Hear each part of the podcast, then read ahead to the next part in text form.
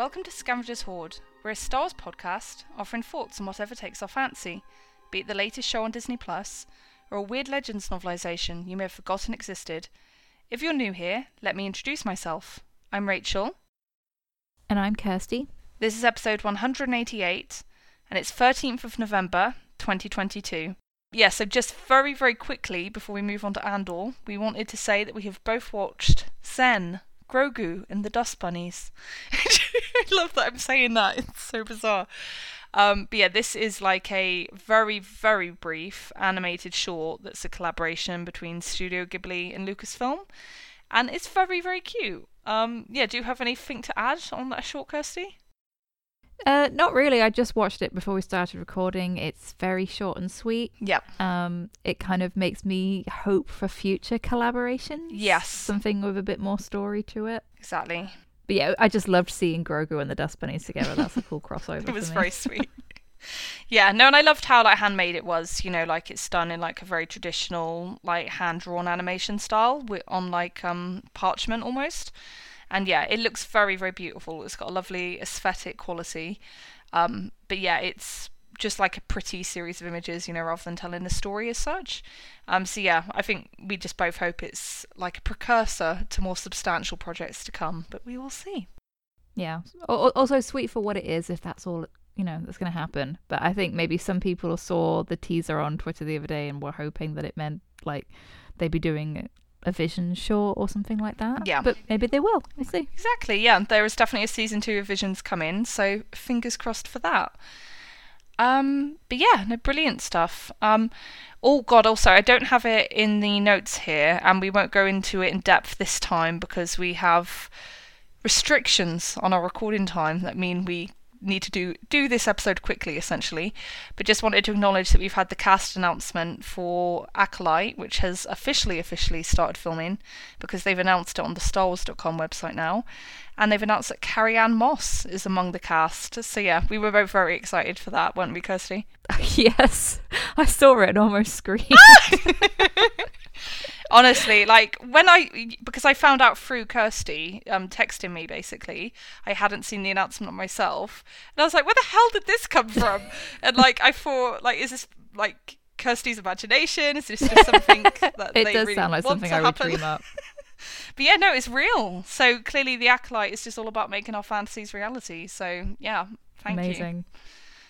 thank you Yeah, Leslie I'm, I'm assuming that Leslie Headland is a huge Matrix fan, and this is just like her dream casting.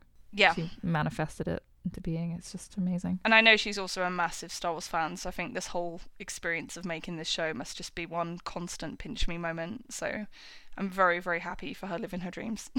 hmm Is awesome. Um, but yeah, no. So let's move on to Andor. So this is just going to be our roundup slash discussion of episode ten, which is pretty bloody fantastic. I think it's safe to say. So yeah, it's not even. I don't even really need to ask you this, Kirsty, but I'm pretty sure you also thought it was a fantastic episode, right? It was great. I was on the edge of my seat the whole time. It was very emotional in places. Yeah.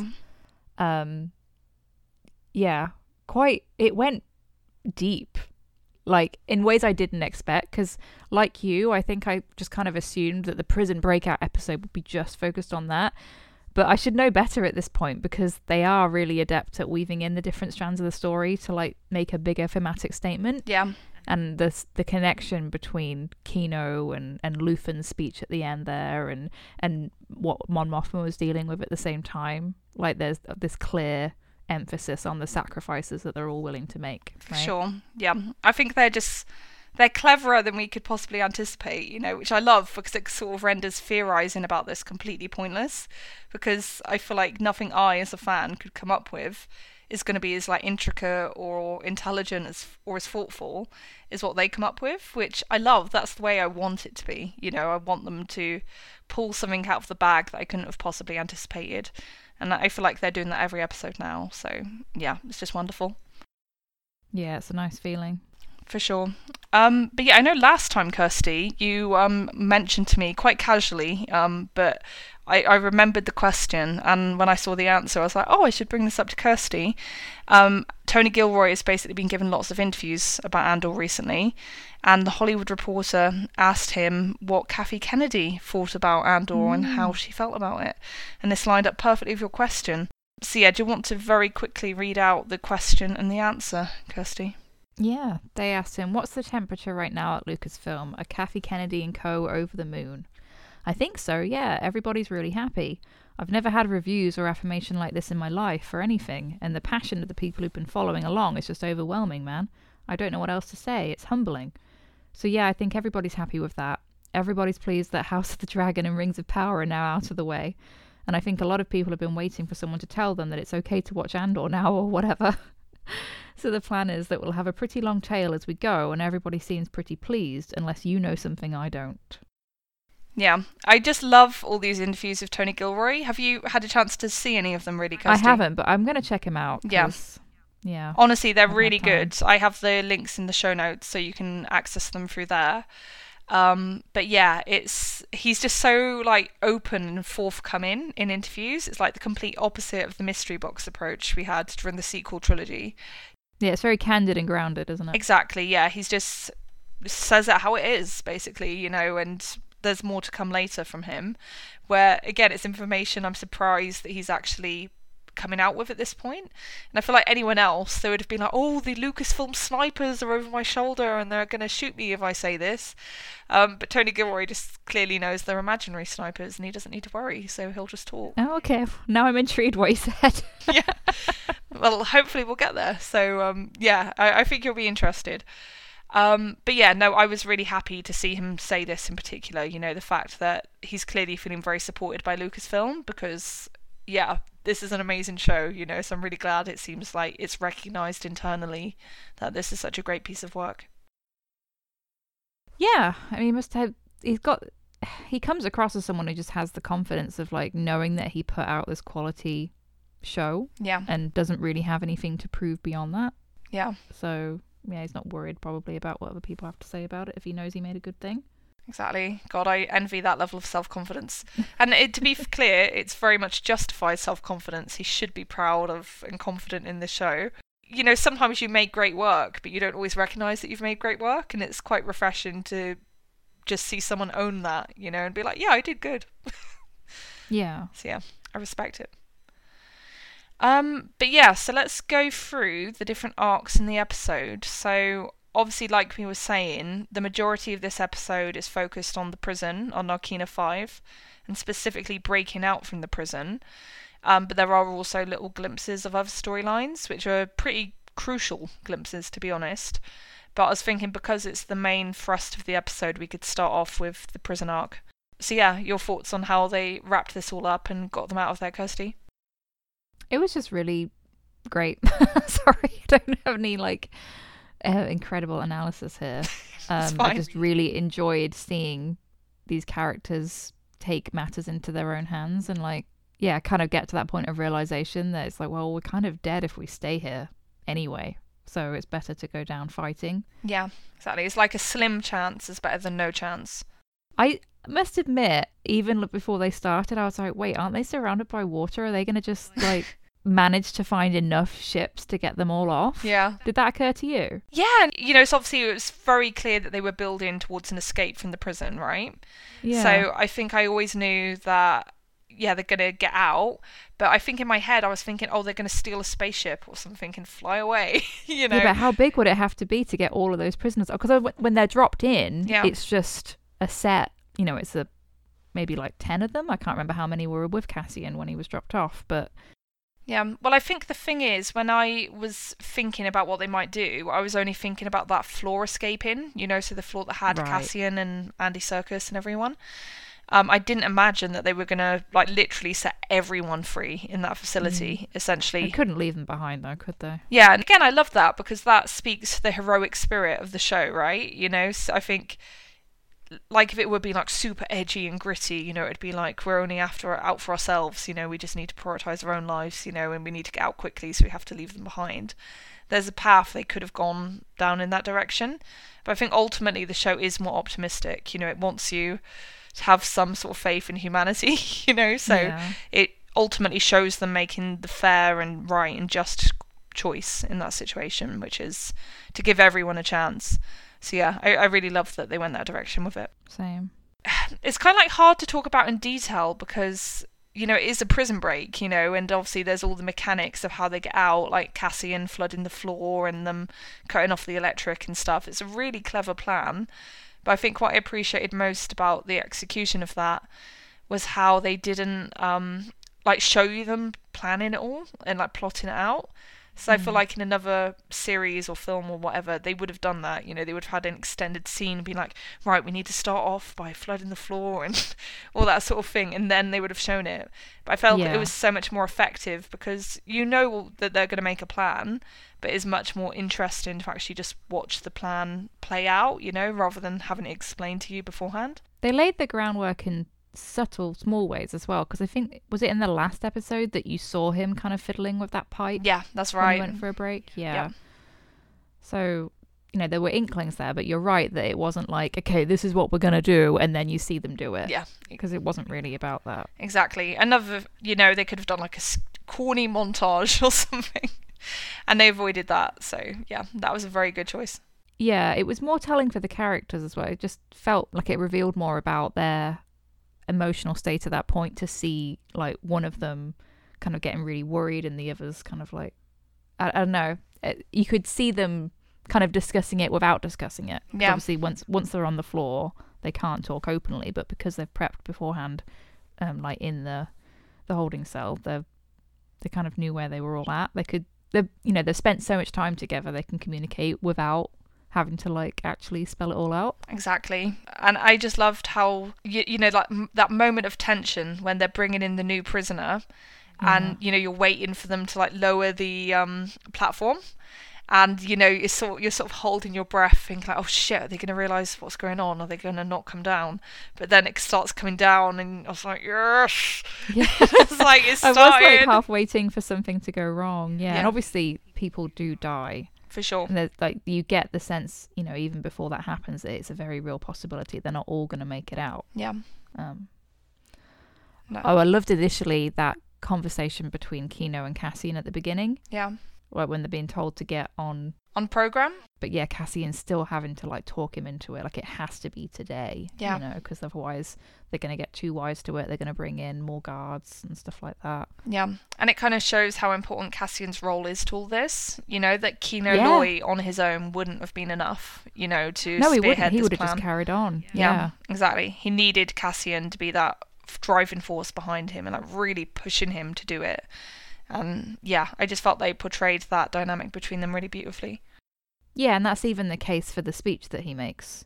Yep, Like he starts off and Cassian's like, "Is that it? Is Yeah, the best you've got?" exactly. Um, and it's not that Kino's not capable, but all of that is locked inside, and he's probably been so beaten down by the system that he's been in for God knows how long. It, he does need Cassian to be like that impetus, Yeah, exactly. He's so he saves him really. Yeah, it's like this motivating force. So yeah, and, I think it's great. It's this sort of justifying why the show is called what it's called, right? Um, because it's not just called Rebel Activity; it's called Andor, you know, and it's doing a really good job at making the case for how critical Andor is to all the events we're watching. So yeah, I really love it. And yeah, and just a tiny moment I really appreciated and found kind of fascinating is how after like the great mass of prisoners have escaped and they're just running freely through the corridors, there's like a very quick cutaway to a group of Imperials cowering behind a hmm. door, like and just hiding, and they're clearly petrified, you know, because they know that if they're discovered, they're all going to be murdered, basically. And I just love that way that they're showing them so vulnerable and like weak and human you know, because I feel like so often in the movies they're sort of like mythologized and portrayed as kind of untouchable until suddenly they're not when they die. Yeah, they're bullies. Yeah. Um, whereas here they're like scared little children, you know, and I think that's sort of building the case for why these people can even be defeated, right? Because yeah, they they are still human, you know, they are fr- they have these frailties and weaknesses that can be exploited. And yeah, in this case, it was just the arrogance that they could keep control over all these people with such low numbers, So yeah, Mm. really fascinating. I don't know why, but I thought that for the breakout, the boots would be more of a factor, like that they would take them from someone or something. But I guess it was just, you know, they had to zoom in on those and focus on those in the first episode on Narkina 5 to like explain to us how it worked. But then obviously the floor did play into the breakout pretty significantly. It just wasn't the boots themselves Yeah. that mattered. I don't know why I had it in my head that they would be the way to go. No, I had exactly the same thought actually, and I'm really glad you said that. So if I have like any tiny nitpick, there's like a moment when after they've got up to the um, supervisor's level, um, and you, you know they're just like grabbing guns off the racks and stuff. There was another rack with shoes, and I was just waiting for them to stop grabbing the shoes and putting the shoes on, and they didn't. And I was like, ah, why aren't you gonna put the shoes I guess on? it just there wouldn't be enough pairs, right? Yeah, Like, the, true. the whole point is that there aren't enough guards. yeah, never more than 12 and um and there are thousands of prisoners Yeah. so it becomes a bit of a moot point at that point i guess yeah. but they they work a way around it anyway so Yeah, and I guess there's just not a moment to lose. They have to get to that control room, and they do. yeah Um, and yeah, that speech from Andy Serkis was absolutely fantastic. Obviously, like I won't get us to read it out, right? um, Because everyone's watched the episode, so they know what the speech is like, and we couldn't deliver it as great as Andy Serkis delivered it, right? no Um, of course not but but, yeah, just, it's just so yeah good. the, yeah wonderfully written like the phrase no you know one way out that's gonna it sticks with you doesn't it It's and iconic. just the emphasis on like helping each other that's really important too Yeah, exactly. I found that so beautiful, especially the detail of you see someone who's confused, someone who's lost, you get them moving and you keep them moving until we put this place behind us. Um, and yeah, then yeah, I just love that. You know, remembering the vulnerable and stuff. You know, so obviously they've just been through this experience where Olaf has just died, and obviously he was an old, frail man. You know, so he must have been at the foremost, at the forefront of Kino's mind. I think when he was saying that. So yeah, it makes it feel much more personal. I think than it might have otherwise.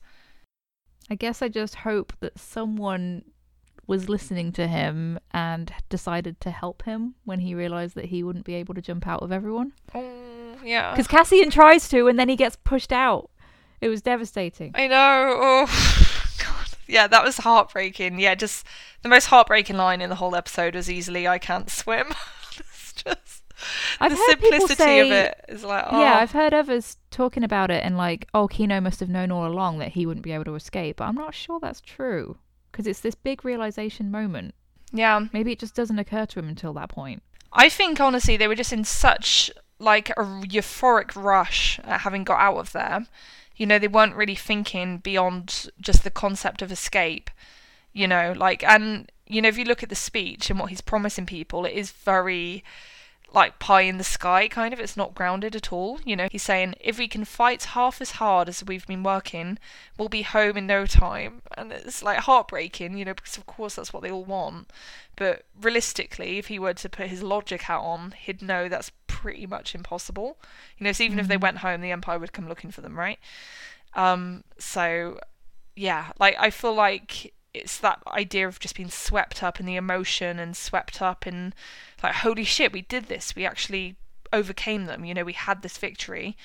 I, I don't think he was thinking in practical terms, and yeah, it just hit him at that last moment that holy shit, I can't get out of here, and yeah, it's heartbreaking. Yeah.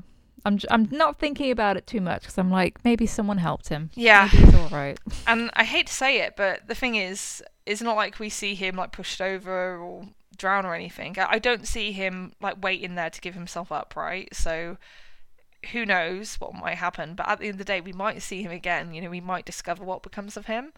Um, Mm. It wouldn't surprise me if we do not, but yeah, there might be more to come from him. So we will see. He could have found another way out. He could have found a little ship for Yeah, himself. could just find like a little X-wing or something and just fly off. Yeah, at, at that for that, I would like it to be like a conventional Star Wars thing because that's what would happen. it's like bye bye Kino Loy, have a safe trip home. yeah, I just want a nice happy ending for him. He deserves it. He was um, such a cool character. It's really good. Yeah. And then even like at the end, you see Cassian and is it Melchi? That's his name. And Melchi. yeah, they're running along barefoot, and it's like, oh, you're still on the planet. Like, how you need a ship? Yeah, No, know? exactly. I have so many questions, and again, I'm sure we'll get some sort of answer before too long. But it's like, so are there inhabitants of this planet somewhere who have nothing to do with the prison facility? Would they have ships they can steal? Like, who knows? But yeah, they're clearly on some sort of landmass now, which is superior to being in the sea. But I would also say their current position is suboptimal. so, hmm. yeah, I'm very, very fascinated to see the logistics of how they got off that planet and Yeah, same. yeah, join up with the rebellion again. Okay, so yeah, let's let's move on to talk about some of the other threads in this episode. So it's just one long scene, but there's a very important scene with Mon Mothma on Coruscant, and yeah, so it's basically following on from what was set up last time, where a rather shady Chandrilan banker called Davos Sculdun comes to visit Mon, and um, Tay is there too because he arranged the meeting. And yeah, what did you think about Davo, Kirsty? well, he's obviously a complete scumbag. he really is. I I also had the vibe, and I'm not sure how much this was intended, but he's a guy, you know, he didn't necessarily come from much to begin with. yeah. And I think sort of with his plan, he wants what typically money couldn't buy you, which is the prestige of like this illustrious marriage.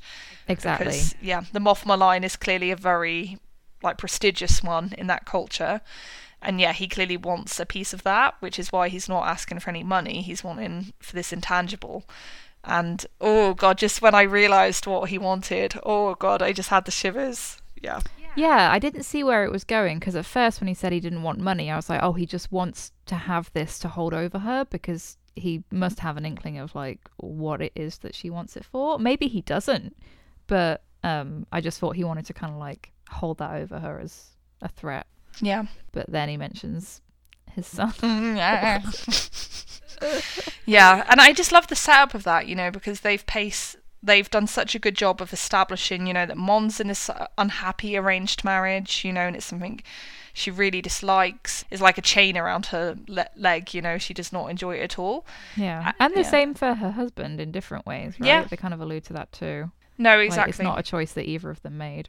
Yeah, and then she's faced with the choice between setting up that kind of arrangement for her own daughter or not doing it and potentially jeopardizing all her work for the rebellion. And Yeah. at first, you know, I I'm a bit naive as a watcher, I think. So when she said absolutely not and told him to get out, I really thought that was the end of it. But then when he said, um, "That's the first lie you've told me," I was like, "Oh shit, she really is considering it, isn't she?" and then when they go back to the actress, I was like, "Shit, yeah, I can really see she's genuinely." Um, yeah. So now I'm like, "Holy crap, what is she gonna do?" Um, and yeah, I just love that. You know, so it makes me it makes me edge of my seat to watch the next one and find out what the conclusion is.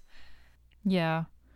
Yeah, there's probably all sorts of ways she starts to like quickly rationalize that as an option for herself like oh well I did it and I'm you know it's not it's not great but it's not so bad either Yeah. and um and yeah that she probably tells herself that she has no choice Do, do you reckon she's gonna go through with it and let the meeting happen?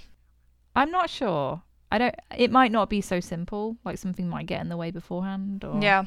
No, anything could happen really, which again is one of the nicest things about this show, that feeling of like, wow, I've got no idea what's gonna happen and that's really cool.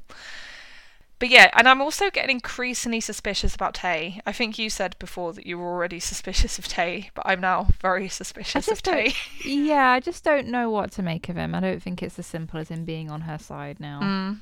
Yeah. um yeah just again i don't have any like firm predictions or anything it's just interesting to watch it unfold Exactly. And I think especially the prospect of um yeah, things going really bad with this Davos situation. I feel like Tay is perhaps more on Davos' side than Mons, and she'll realise that too. Um yeah, who knows? It's again, it's just so wide open and I love that. You know, it's like I've got no idea what's gonna happen, but I know it's gonna be good. And yeah, that's the best feeling. yeah the characters all feel quite unpredictable don't they because they're all in these tough situations and it's like oh it could go either way Exactly. Yeah, and I also love how, you know, that awful choice that Mon's now confronted with, it ties in so beautifully to Luthen's speech about sacrifice and what Mm. he's given up for the sake of the rebellion.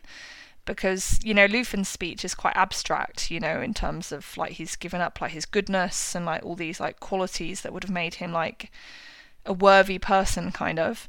But with Mon, That speech is amazing. it's an amazing, wonderful Speech. it's like Shakespeare. Yeah, it's just so beautifully written. It's amazing. But I think just what I loved about that in combination with the scene with Mon is how that really makes it so grounded. You know, just the human cost of being involved with this um, fight. You know, and that cause. Um, And yeah, I just felt they complemented each other so well. Yeah, and then it like I can't remember where the jump is, but that you've got um Sculdun like talking to Mon about their children, and then you hit, hit to Luthen, and he's like, "Oh, I hear you have a child now," Ah! and he's making that implicit threat of, Yeah. "Oh, I, I know this about you, No, and I know you're stuck where you are because of it." Exactly, yeah, because the other thread you get in this episode is that you finally get confirmation that there is a mole at the Imperial Security Bureau, and that mole is Lonni Jung, um, who is played by Robert Emms, who's quite a prolific TV actor in the UK, so I recognised him, and I was kind of suspicious because he was there but not having much to do, and I was like, I Mm. think he's going to be significant in some way, but I don't know how yet, and he's clearly significant because he's the mole. um, and yeah, just before we get on to Luthen, very quickly, I, I'm fascinated by the fact that Lonni has now told Luthen that Dedra Meero is really sniffing around and like getting to the bottom of what he's doing. Because I really feel like they're setting Dedra up for a spectacular fall. I, I think she's going down in a big way by the end of this season. Yeah, I mean, she's not going to continue to be able to go down that path, is she? Because it's just too dangerous. And now Luthen has confirmation of that and how close she's getting to discovering who Axis is. Yeah, and you'll like this um, reference, Kirsty. So it actually reminds me of an Agatha Christie novel. Oh. in the sense that I feel like there's so many people who have out for Dedra now. So if she were to be murdered, there would be so many suspects. Oh, yeah, it could be Syril. Yeah, it could be Syril, it could be Blevin, it could be Luthen, it could be any number of people, basically, because she's got so many enemies. Could be someone from Ferrix. Yeah. Yeah. It could be that little upstart assistant that she has who seems too good at his job. Um, yeah, just so many options. So, yeah, I'm fascinated to see that play out. Um, but yeah, we should probably talk about Luthen before we wrap this up. So, yeah, wasn't Stellan Skarsgård brilliant but terrifying in this episode? He- oh, it was so sad as well. Yeah. I, I just, it's such a gift because I feel like this has been, and maybe, you know, I need to go back and kind of look over some more Saw stuff, but I feel like Luthen is very similar to Saw in a way, in the way that he like captures this real grey character who has been like morally compromised in a sense by their commitment to the rebellion Yeah. but in a way that like you know makes them very moral in a sense because they like they understand that this is kind of what it's going to take and they take the fall so that other people can be the more conventional heroes Mm. like that's fair you know they're martyrs Yeah. in a, in a way you know um in a very dark way Yeah. and it was very moving and he just gave a fantastic performance Exactly, and I just love how like almost every line and every action from Luthen, you're constantly recalibrating how you should feel about him. Because when he's talking to Lonni about his baby daughter, you are terrified. You know, yeah you get the feel that it's kind of from a genuine place, but Yeah. also you know that if it would give the rebellion like a big win or a huge advantage in some way, he would probably sacrifice that child, you know, without Yeah. hesitation. And that's but he tells you that he has the self-awareness and the self-loathing that accompanies that Yeah, like there are so many layers here exactly. Yeah, and yeah, I, I just feel like we could probably do a whole separate podcast just on his speech, to be honest, because there's so much going on at every line. And like the fact that, you know, he's clearly been plotting all this out for 15 years, and that's at the time Palpatine took over the Senate, basically. Mm. You know, so he's been in it since the earliest, earliest days. And oh god, I I know it's bad to ask for this, especially because it's sort of like, oh come on, Rachel. But I would love to know more about his background, you know, what started this fire in him.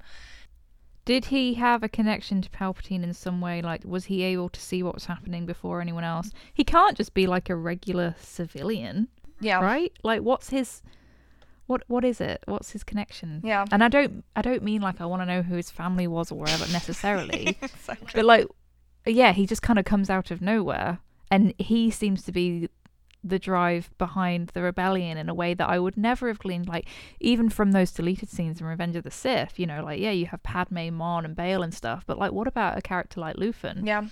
who is not part of the Senate? He's not like a politician in the way that we would understand it, but like he's there Yeah. and he's formative, Exactly. like in a way that you wouldn't have seen coming. So he's basically like the spider at the center of the web of everything. You know, like he's the one like spinning all these connections and like lining up all these ducks in a row, you know, so that things can happen.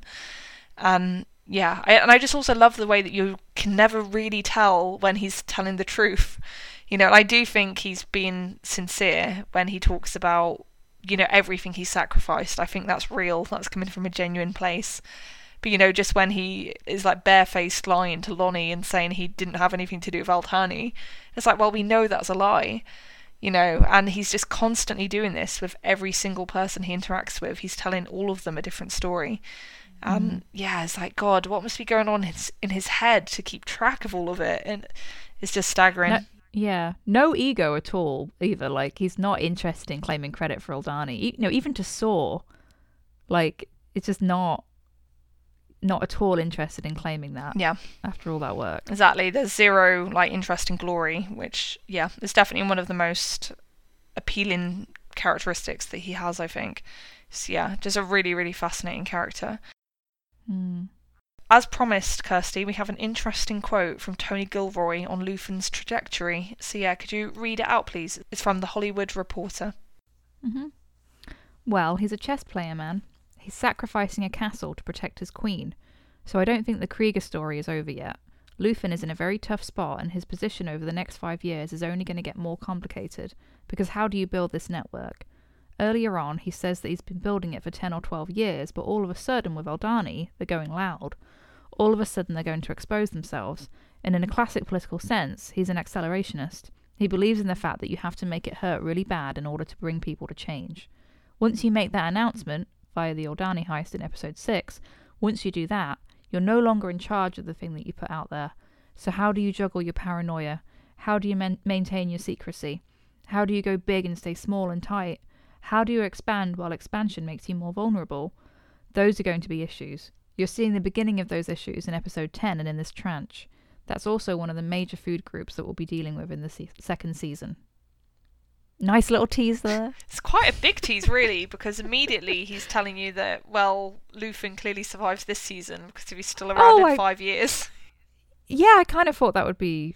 I didn't have that in question, honestly. I didn't. okay. Yeah, yeah. I think I would have been quite confused if they'd like killed Luthen off at the end of the season. Yeah, Because then who takes his place? I think just from a cynical point of view, I was thinking, God, could they get Stellan Skarsgård for more than one season? And they clearly could. So um, yeah, I'm very happy they could um, because yeah, he's fantastic, and I want as much of him as we can get. Um, but yeah, it's just a really fascinating quote, and it definitely sets up lots of exciting stuff for that character because you can totally see it in you know all these like lies and all the risks he's taking, you know, and even meeting up with this guy you know, there are vulnerabilities in what he's doing and how he's behaving. Obviously, no one wants these vulnerabilities. They're inevitable because of the type of work he does. Um, and yeah, and on that note, I kind of feel like Luthen and Kleya are working with like different like plans with respect to Cassian. Because can you mm. remember a few episodes ago, Kleya is literally telling Vel that she needs to off Yeah. Cassian, basically. Yeah, I I didn't think that she'd done that with his go ahead. Yeah, and now I'm even more convinced of that. You know, seeing Luthen's philosophy as expressed in this speech in this episode, I really think they're building up to like a clash with that essentially, where I think one or the other is going to discover. I, I reckon probably Luthen will discover that Kleya has been sneaking behind his back with respect to Cassian. And he's going to be like, ah, ah, ah, we don't do that. I put too much effort into this guy to just trash him. and I think he'll especially do that when he learns what happened on the prison. Because I'm sure he will learn, you know, so the news is going to get out that that happened. And yeah, I think that's going to renew Luthen's conviction that he was right to see something in Cassian and that he does need to become like an integral part of this operation and like work with the rebellion properly. I hope so because I was a bit worried that he was like, "Oh well, he's gone. I can't find him. On to the next one." Yeah. you know. so I kind of want to see those characters reunited. Yeah, I really think and hope that's what's coming because I think there was a very deliberate edit towards the end of the episode where you get Luthen saying, I need all the heroes I can get, and then it cuts directly to Cassian and Melshi running away on Narkina Right. 5. Okay. So I think it's pretty implicit that those are the heroes that Luthen is hoping to get. So, um, Okay. yeah, I, I think we can feel secure. cool. Well, maybe they even reunite by the end of the season then. Yeah, I really hope so. And I think that would give the season as a whole some nice symmetry. Because obviously, the first act is all about Luthen finding Cassian, you know, and seeing something in him that convinces him to save him and take him away. And I think it would bookend it really beautifully, you know, if it were to parallel that in some way. Maybe like Cassian ends up saving Luthen um, in some way. That could be really cool. Um, but yeah, this show's too intelligent for me to try and second guess it, so I'm not going to commit to any firm predictions. But I will just say I'm very, very excited for the finale because this show honestly just keeps getting better and better. So if they can surpass this with the final two episodes, it's going to be something really extraordinary. You know what? I'm kind of dreading what Dedra's got in store for Marva. I don't see Marva living beyond the end of this season. Yeah, I'd say she's very high on the risk of death list for sure. Yeah. I reckon though that if they do off her, I reckon she's gonna have some big glory moment at the end, you know, because they've made a big point about her wanting to be a rebel, you know, and contribute towards that. And again, this show it's always optimistic to like on a in a subtle way. So I think it would show her having some sort of big win. Maybe she kills Dedra. That would be fun. I would kind of love to ha- see her realizing that Cassian has become part of the rebels in a way. Oh god, yeah, her pride. She doesn't know yet, does she? No. So if Dedra goes in there and interrogates her, that would be her way of finding out, and I would love it if that made her happy. Oh god, that'd be a wonderful scene. I know it's bad to sort of like pin your hopes on like something you've just Yeah. predicted, but that would be amazing. I really hope that Yeah. happens. I don't mind making predictions when I do because I, I know that whatever they'll come up with will be just as great, even if it's completely different, so Yeah. or better, you know. So Exactly. a lot of the time, I I don't like have a you know I'll just like oh to see where it's going, but with Marva, I feel like it has to come back to something like you know it has to connect to Cassian. yeah. So if Dedra comes in and like, I don't know, she's obviously, I mean, she says to her superior, right, that they're like keeping, they're tracking her every move so that they can use her if they need to. Yeah. And they literally show someone very, very quickly in this episode just spying on her house. So they want us to remember that she's being watched, you know, and it's Yeah. going to be picked up again. She also see um Cinta outside the house too. So Yeah. everyone's got their eyes on that house. Maybe Cinta will play a heroic part in that or something. I don't. Maybe she could rescue Marva or something. I don't know. I don't Yeah, know. I'd like to see some moment of optimism from Cinta. I feel like she's so grim in so many ways. I feel sorry for her because she's clearly had such a rough background. But yeah, I just hope she doesn't like just continue to have misery in her life. Basically, give her a, give her a hero moment. Give her a nice hero moment. So I feel like even though they didn't show what she did on Aldhani, you know, with those hostages, I feel like it probably wasn't anything particularly fun or life affirming. yeah, probably the opposite of life affirming, more like life ending. Sorry, I'm being dark now.